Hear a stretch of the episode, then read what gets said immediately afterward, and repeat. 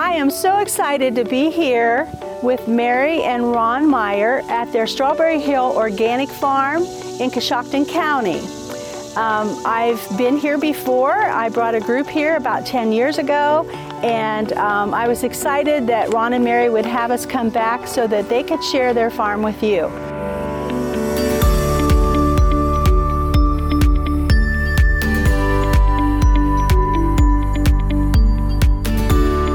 Carmela Rausch, and I'm inviting you to join me on my Natural Solutions Natural Health podcast. My guests who visit me will enlighten and inspire you about many different approaches to natural wellness. I believe the stories and information my guests share about their journey and commitment to natural health will be so encouraging for you. My podcast is Riding on the Wave of the Future, and we will take you there with wonderful information. Come and ride the wave of natural health. We are ready to go, so let's get to it.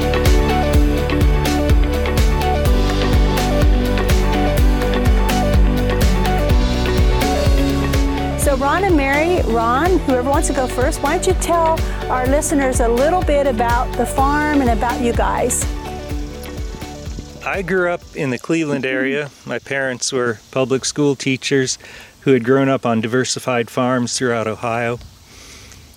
We spent a lot of time camping and, and backpacking when I was growing up. I spent many days and weeks on my grandparents' farms.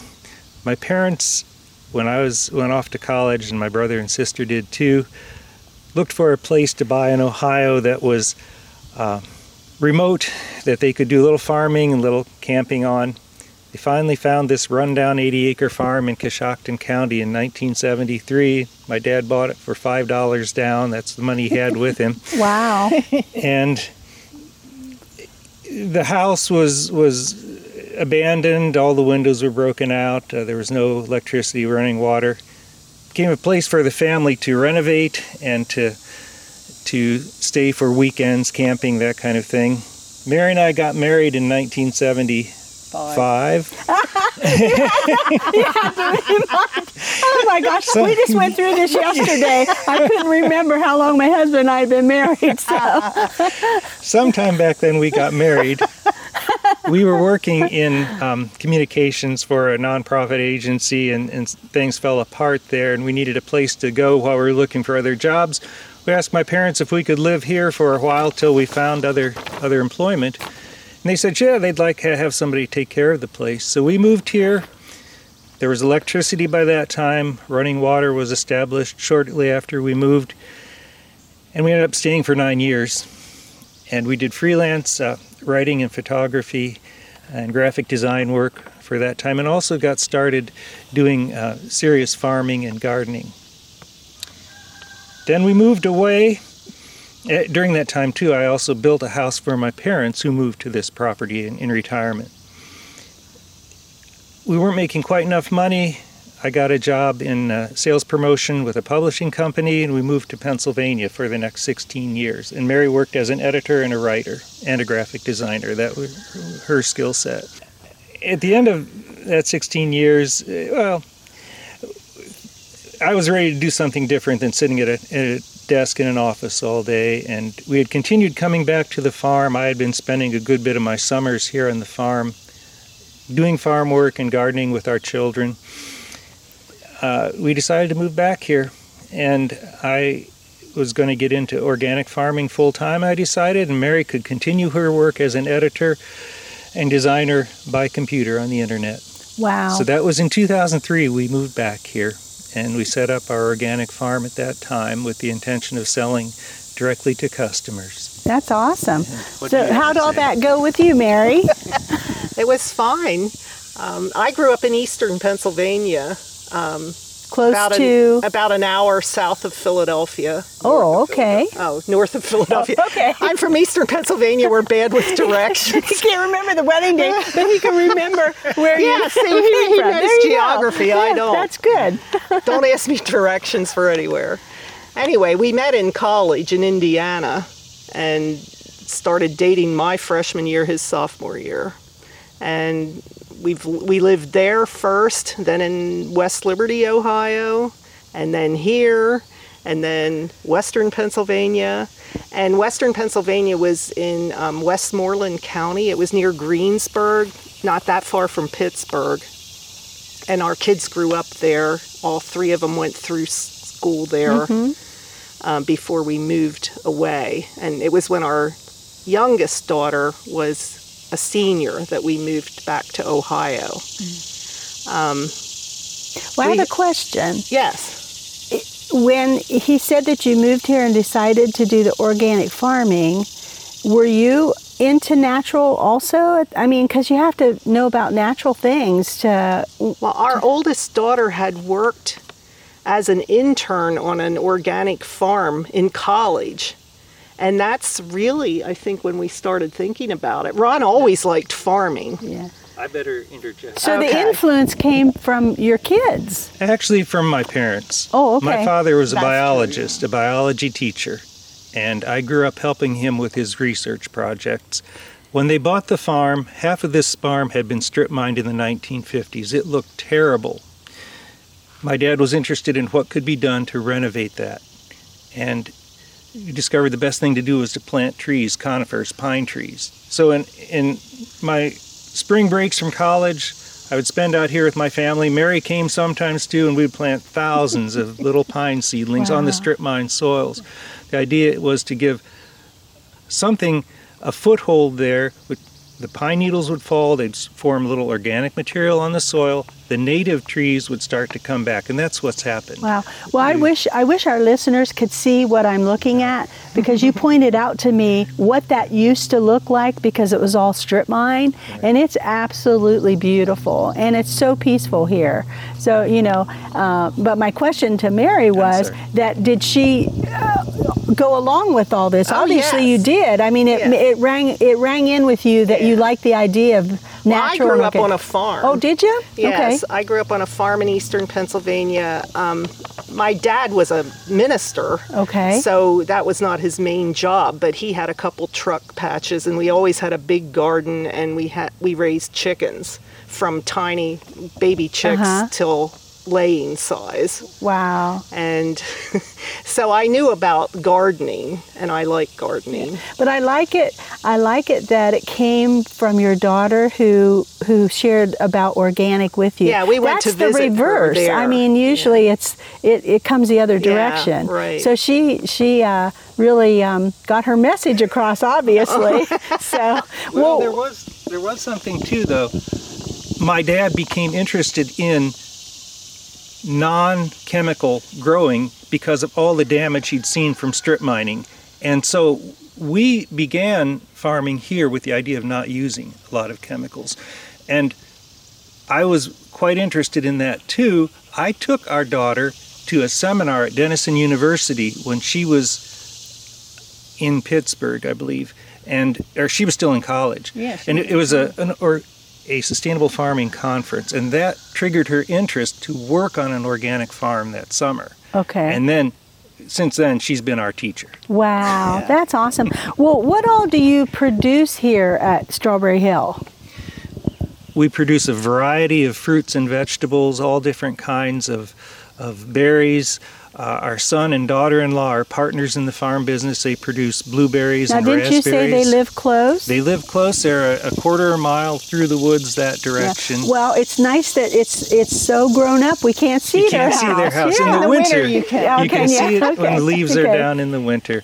But they decided to move here. They bought that land about five years ago and decided to build a house and move here. And I took a year off of farming to build their house, to manage the building yeah. of their house. Um, but they produce, they specialize in blueberries and raspberries and blackberries. Over here at the main farm, we produce a lot of strawberries, but otherwise we leave the berry production to them. So there's how you got Strawberry Hill Farm. the That's name, right. Right. Yeah? We, we live in I was going to ask you that. His dad loved strawberries, loved growing strawberries, and had picked strawberries when he was young Uh-huh. for five cents a quart. And he always talked about that. And he grew probably more strawberries than he should have on the farm, and then we had to try and get rid of them or sell them. I shouldn't say get rid of them, but find places where they wanted to buy them. And so Ron continued the strawberry tradition. Well, I, I was going to ask that. And now that you're pretty well established, how long have you been here? On the 18 years? Okay. 18 years. Okay. So I was going to ask you, um, what are some of the goals that you've had since you got into the organic farming and you're here and you've been here obviously for 18 years, but what are some of your goals with all this? Yes. I went to a lot of conferences and workshops before we moved back here, trying to learn about organic and sustainable farming. And we decided that our main goal for the farm would be not to maximize profit, but to build the health and the stability of the human and natural communities. I love it. I love it. I love Well, it. those are not our words. Those come from Wendell Berry. And I just thought it was so great that we ought to adopt those as our, our motto or our goal, our vision for, statement for the farm. Wendell Berry is a writer and an environmentalist from Kentucky. Uh, Okay. He's, he's well known in environmental circles. so he probably has a lot of books out there that He people has a can lot look of up. books. Yep. Yes.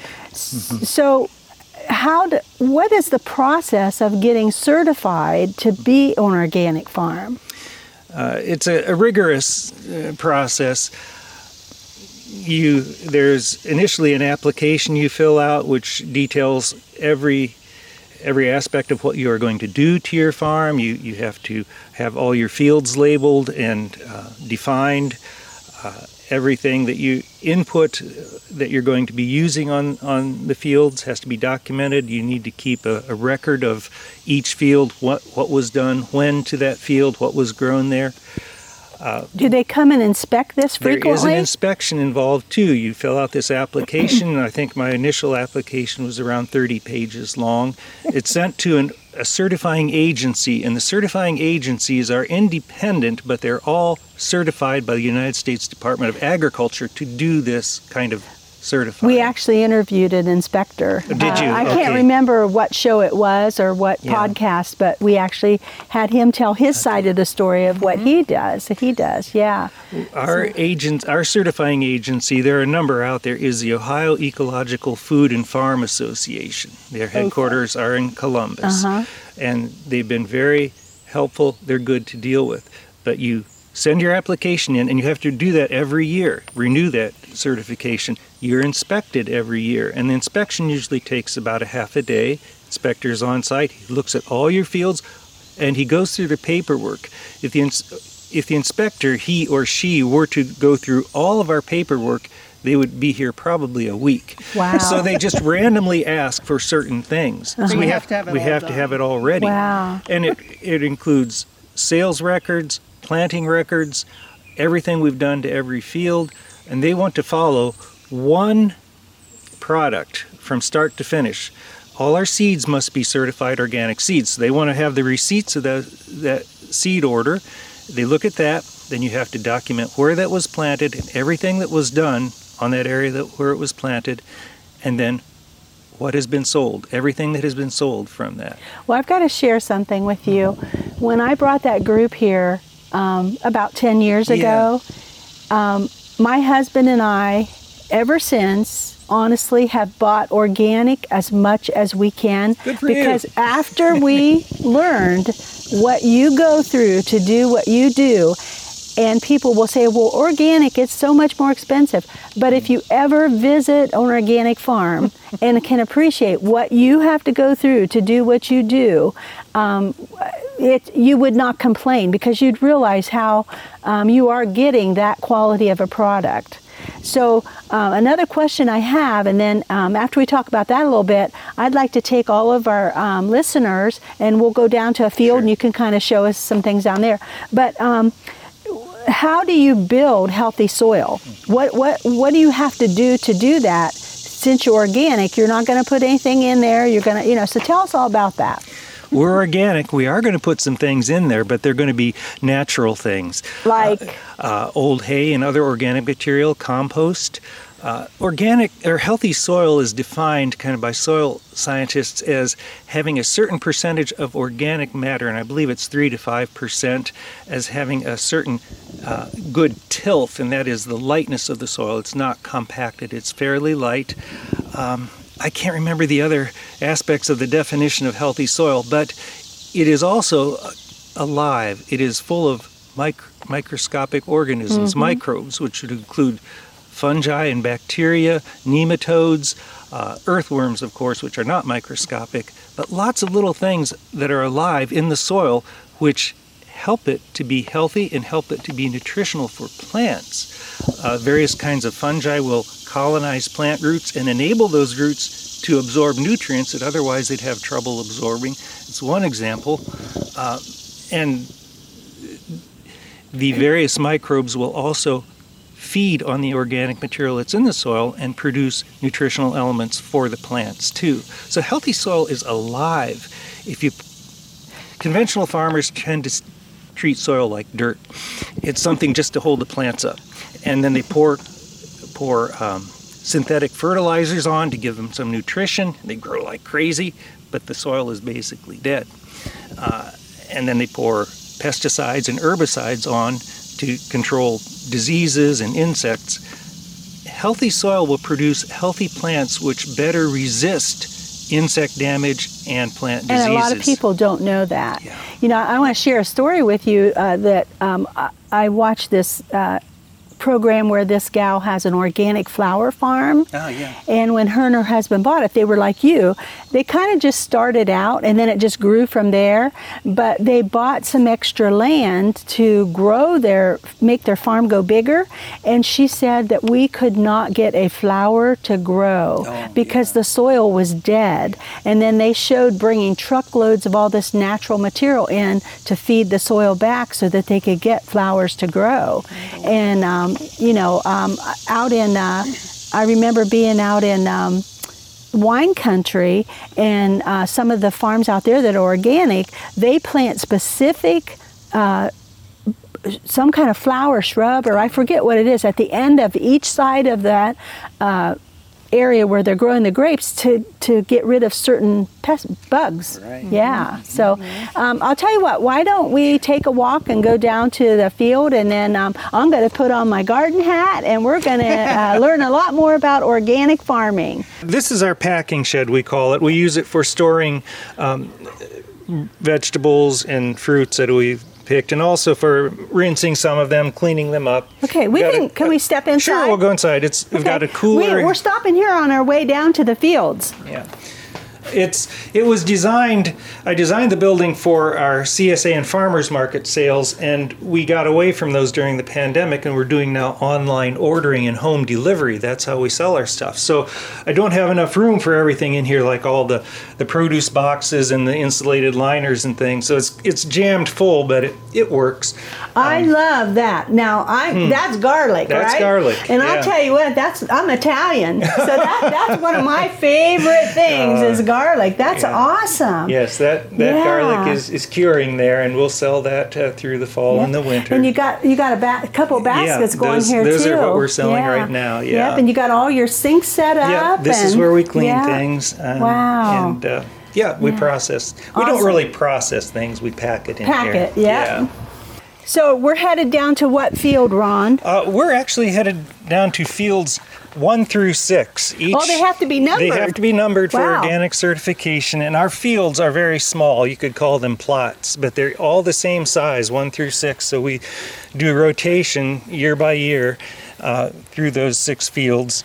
Um, and we have a special rotation that we do, but we're probably changing it up some because we're changing what we're growing just a little bit. Okay. This is field number six right here. I see Mary's got a few flowers snuck yes, in there. She, yeah. she grows a, a, good number of flowers, and then we actually sell. She sells flower bouquets. Uh, that's part of it. Uh, this field was inundated by the heavy rains of the last two weeks, and it was just swamped. Yeah. And we lost some crops. There's a, a, short row of kale there, and you can see half oh, of it is yeah, about dead. It was yeah. just too much too much water in our heavy clay soil. Up here, it was a little little drier and the water kind of sat there, sat there, and just uh, inundated the roots. And roots of plants cannot take it if they're surrounded by water for an extended period of time, like three or four days, which is what happened there. It just they drown. They yeah, need a little bit you can air. tell. It looks like they did. Yeah, So- they may come back. I don't know.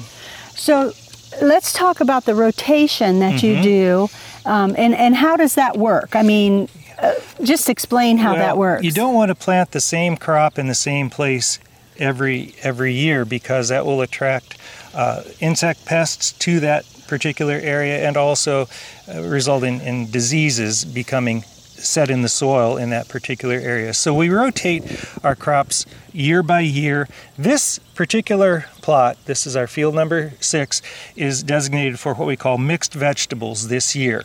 And it's just got a variety of different uh, vegetables growing here uh, beets and lettuce and onions, kale, uh, green beans, zucchini, and tomatoes. Uh, we've got some basil down there. Uh, and we actually will, will rotate, we'll, we'll plant successive ro- rows of crops here. When the beets, the peas were in here earlier, we've now replanted uh, beets in some of those areas, lettuce where the peas were. Uh, when the beets are done, we'll plant lettuce there.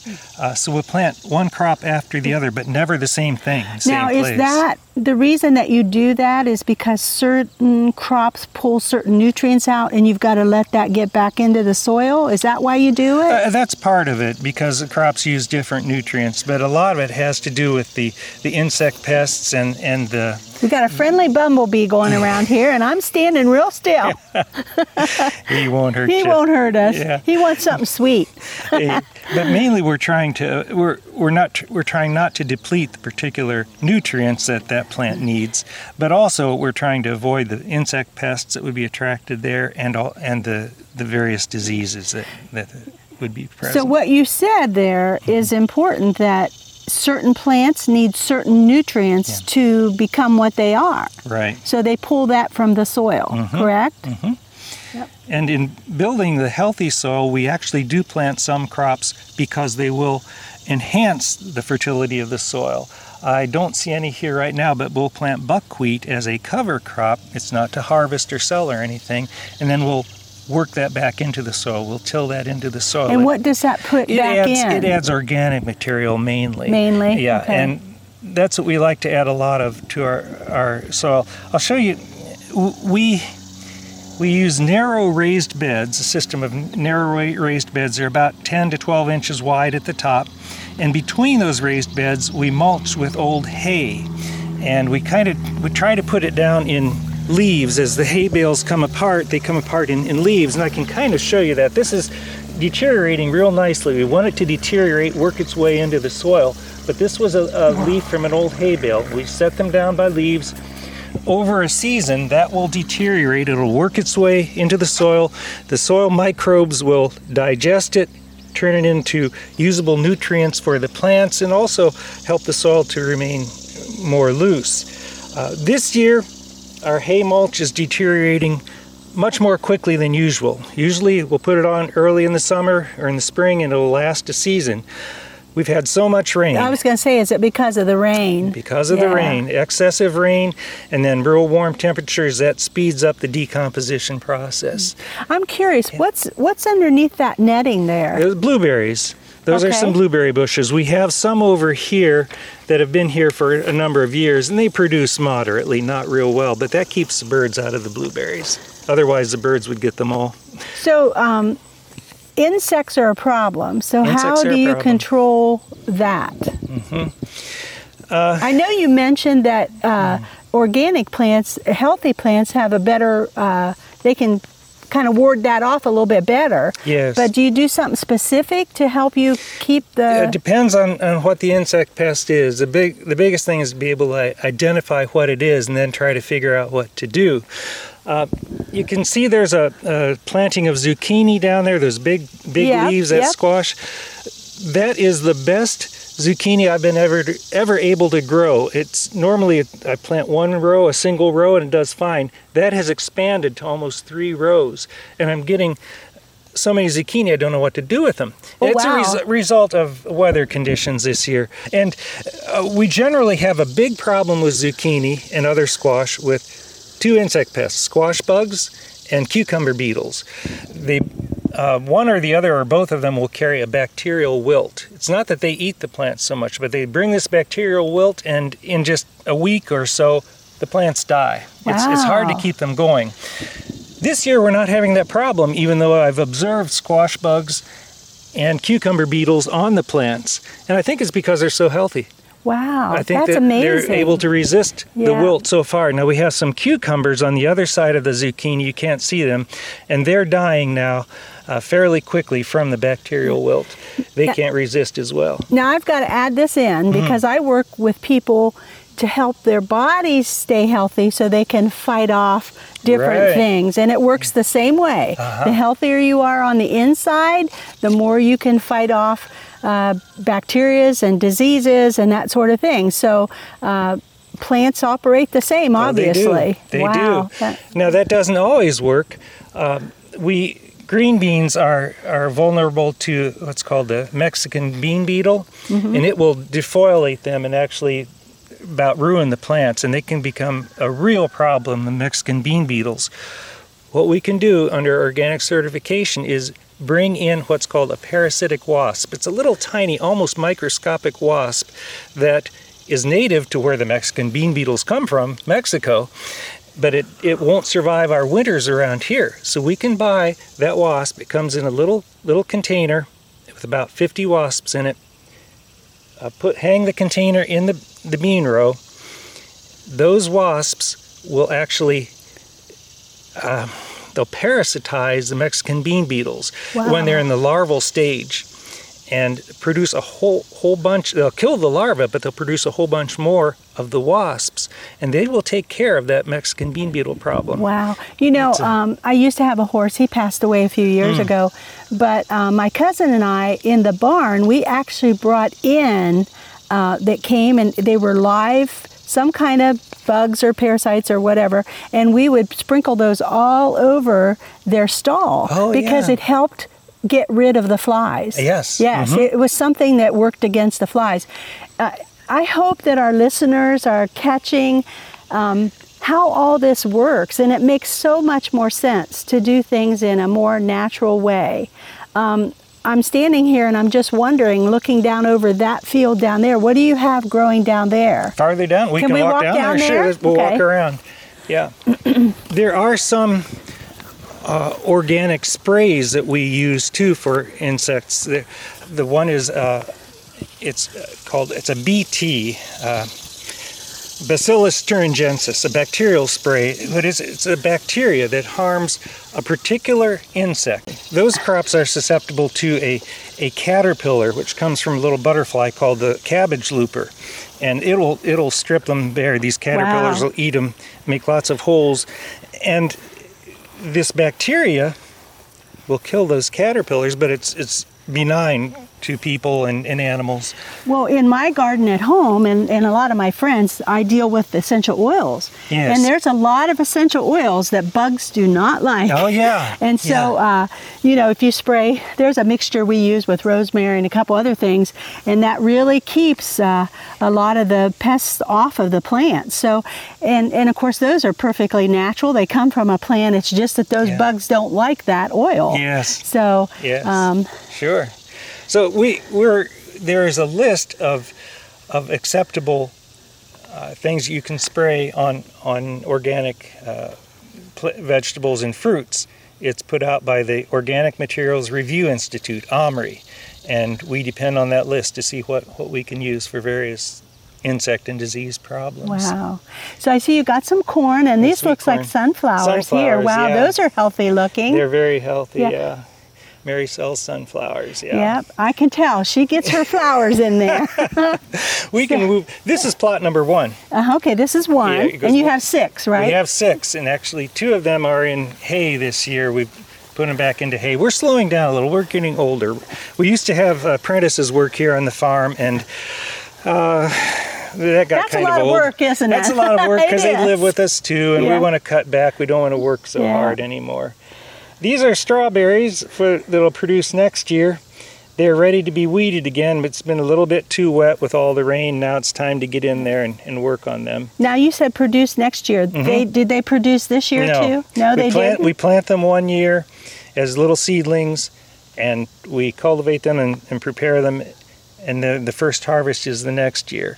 And then the, we usually get two years of harvest from our strawberries. And after that, weed pressure has gotten pretty significant, and the plants are not as healthy.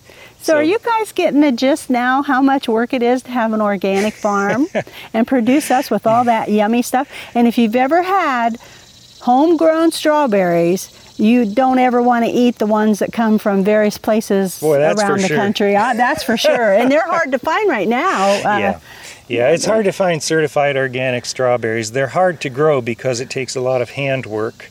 Uh, many many organic uh, growers will actually use plastic between their rows as a way to keep down mulch and retain soil mois- moisture.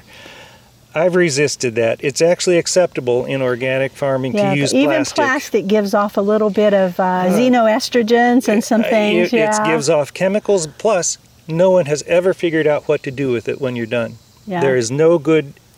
Plastic is an ecological disaster. Right. There's it's still going to be here it. when we're gone. That's right. They're going to dig up our. Uh, somebody's going to dig up our. Um, Trash places where we take all of our trash and wonder what the heck were these people doing? Yeah, So- yeah. So many organic growers use plastic. It makes things so much easier. But I, I've resisted that. I'm not going to Well, do it. Well, I'm glad you did. So, I just sweat a lot more. yeah.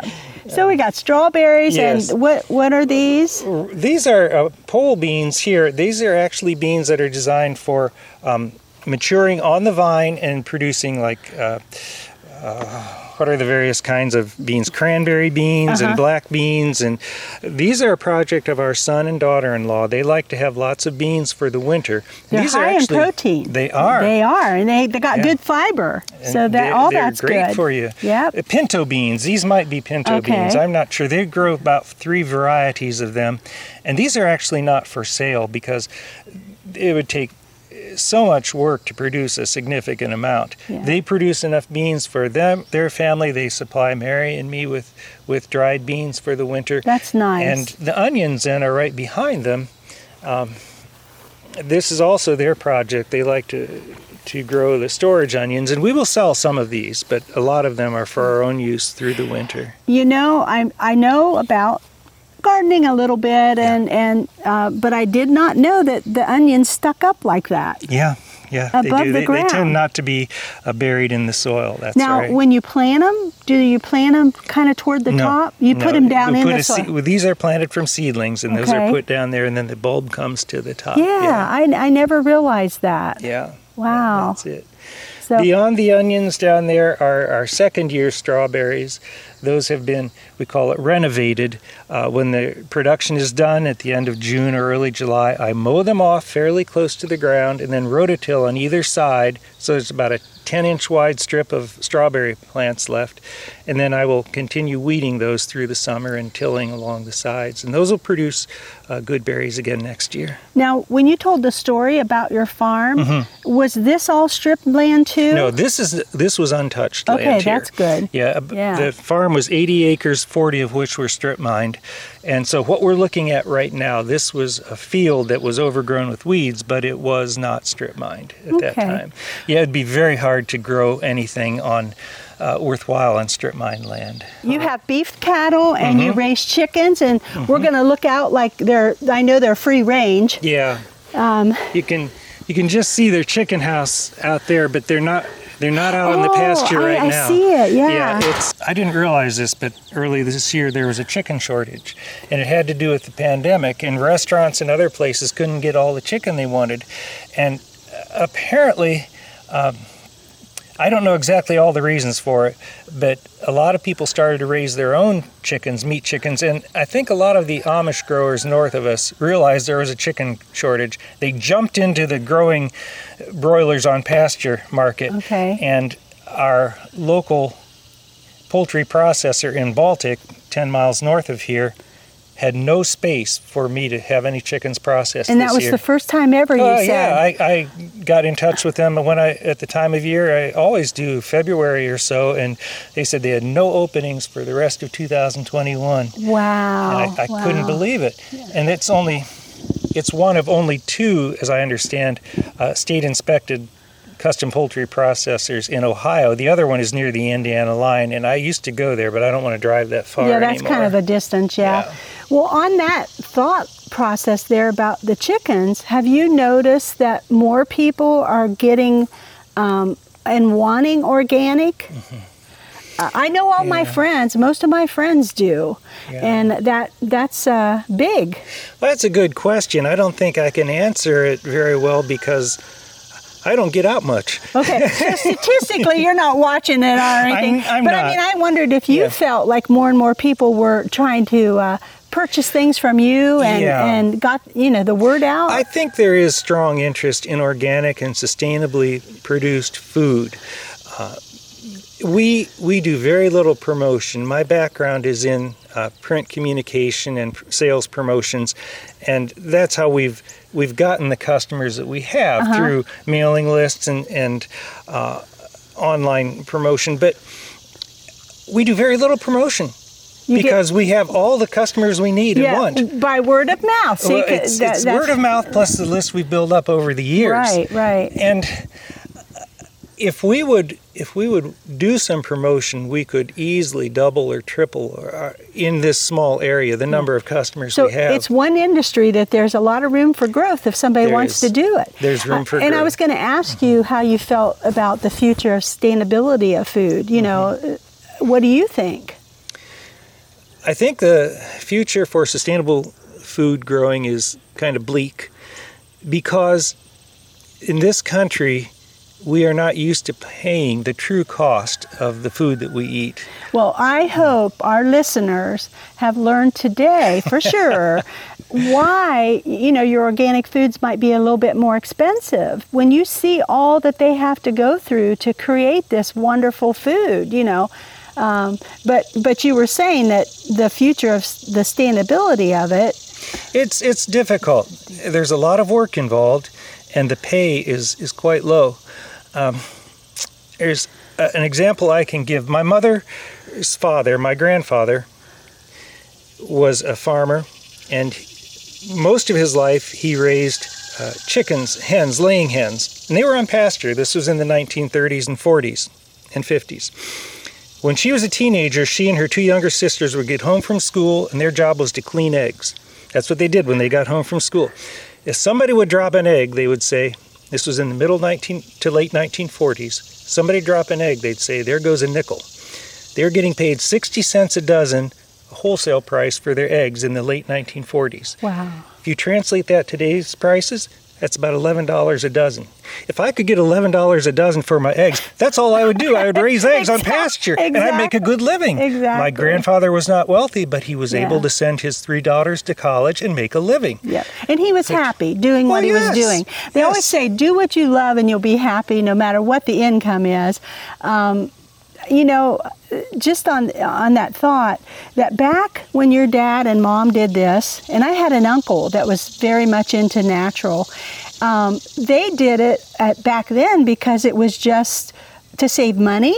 And they were on the farm, Yeah, and farm. you know, uh, some of them knew about. Well, even back then, we don't want chemicals, Yeah. and the society became uh, we want things fast and quick and all that cheap. and cheap but i'll tell you if you've ever eaten a, a free range organic chicken egg you'll never eat one again that's the other kind because there is a huge difference in taste and nutrition in nutritional and quality. nutrition yeah Yeah, the egg board would tell you there's no difference in nutrition, but the thing My looks a whole lot and, and it looks a a whole lot different. yeah. So, there's there's got to Yeah, be some yeah. difference. But we're accustomed. The reason I think sustainable food does not have a, real bright future is that we are so accustomed to low prices. Who would pay eleven dollars a dozen for eggs today? Yeah, you would, would. but not many people Yeah. would. And we're we're so accustomed to buying our food in the grocery store buying our food products that come from the commodities like corn and soybeans that are raised on a subsidized scale, so the price is very low. They go to a factory where they're made into food products, and we buy them, and the price is cheap. How are you going to convince people that that's not very healthy and that they should be paying more the true cost of food? Nobody wants to pay more. Well, I'm going to share one thought on this, and then we're going to walk back up there Sure. and kind of finish up. But you know, a lot of people don't realize that our food today, a lot of your fruits and vegetables that come into a supermarket are what they call irradiated, oh. and they're taking all the natural enzymes out of those foods, and all those enzymes help our bodies when we eat organic that has all of those enzymes in there, it helps our bodies process and our gut be healthier. So um, that's why your fruits and vegetables can sit on those shelves for a couple weeks without anything happening to them. One time, and I'll, I, I can't even tell you how long ago it was, I bought a green pepper from a grocery store, and that thing never. I threw it away. I mean, I thought there's something wrong with this because it's not changing. Because a good uh, natural vegetable or fruit will start eventually. It'll last long, but it'll start eventually. But this thing never did anything, so I got rid of it. So let's walk back Sure. up there and we'll finish up. So you have challenges with wild wild animals? Yes, with wild animals. We love living in this wild, more natural area, but we have to learn how to uh, accommodate the natural critters that live here. The foxes that eat our chickens, the deer that eat our strawberries, the uh, birds that eat our blueberries, the raccoons that eat sweet corn and everything else, and are quite vicious. So everything that you have to do, licensing and inspection, you still have to deal with the wild animals, which I know because you're natural, you wouldn't want to harm them. Uh, sometimes I want to harm them. Well, I know the groundhogs are a problem. You told your dog groundhogs to go problem. get a few groundhogs. Yes. You know that. We do hunt deer, and we we eat venison. Our our children grew up on venison, uh, and that that lowers the deer population some, but it's not enough. We use electric fence around the garden. We have to come up with strategies to try to outwit these animals, which are they're not necessarily smart, but they're very good at outwitting us. Yeah. Well, you know, I, I just have to thank Ron and Mary so much for having us here today, and I take my hat off to you for all of the all of the work that you do. And you know, um, is there anything else either one of you would like to add that you might have thought about? Gosh, I wish I would have shared that with the listeners. Um, he's giving you a chance to talk. Well, did you tell them about our children? No. Okay, I thought about that. That's another that. thing. I know. We have three children. Our oldest one, which who we mentioned, um, is Susanna, and she and her husband and son live near Pittsburgh. And all of our children are involved in organic Great. farming to some extent. That's she, great. She is just starting her own small farm, and she gave it the name Mighty Small Farm. Oh, cool. And she's gonna. Right now, she's growing specialty items because her husband works for Harvey Farms Pittsburgh, which has a giant CSA, and they need certain things to fill in what other mm-hmm. farmers can't produce. Well, we, we learned about the beans that they protect your other son and his wife. They only grow them for you guys and themselves. That's right. Yeah. And yes, and Chris and Aaron and their two boys live real right here at the farm. And then our third child, Katie, lives in Elkhart, Indiana, and she's married to a school teacher.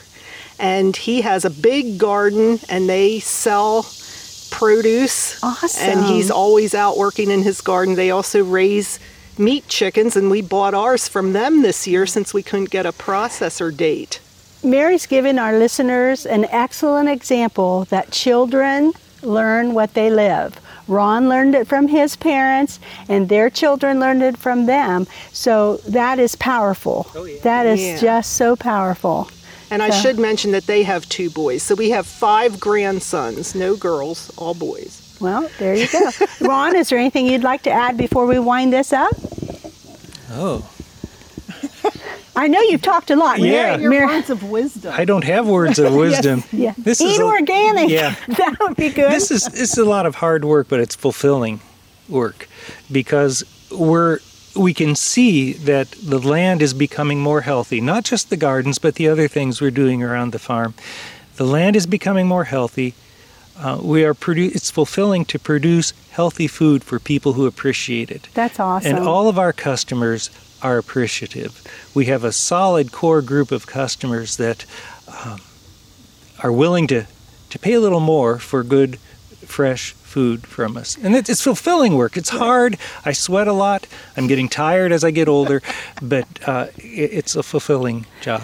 Well, I know that just knowing you two, that your your customers feel the passion that you have and they do appreciate you know what you're doing and i truly appreciate you taking time out of your farm to do our podcast today and um, i want to let you know that um, we're going to be on the road again next um, month. We're going to corydon indiana and we're going to visit uh, uh, a friend. Her name's ladonna france and she just redid and opened a brand new health food store. She always had one.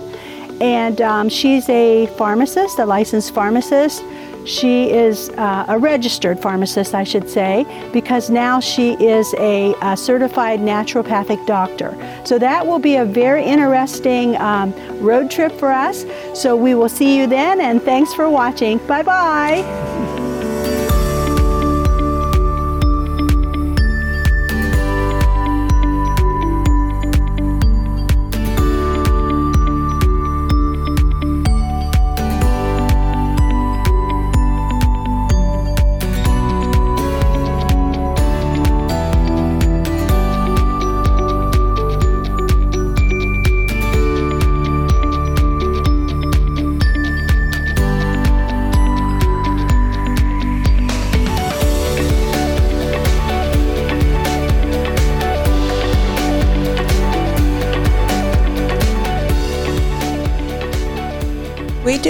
Provide medical aid or nutrition advice for the purpose of health or disease, nor do we claim to be doctors or dietitians.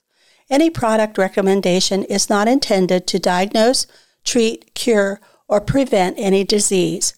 We always encourage you to consult with your medical doctor when you choose to make a health change in your life.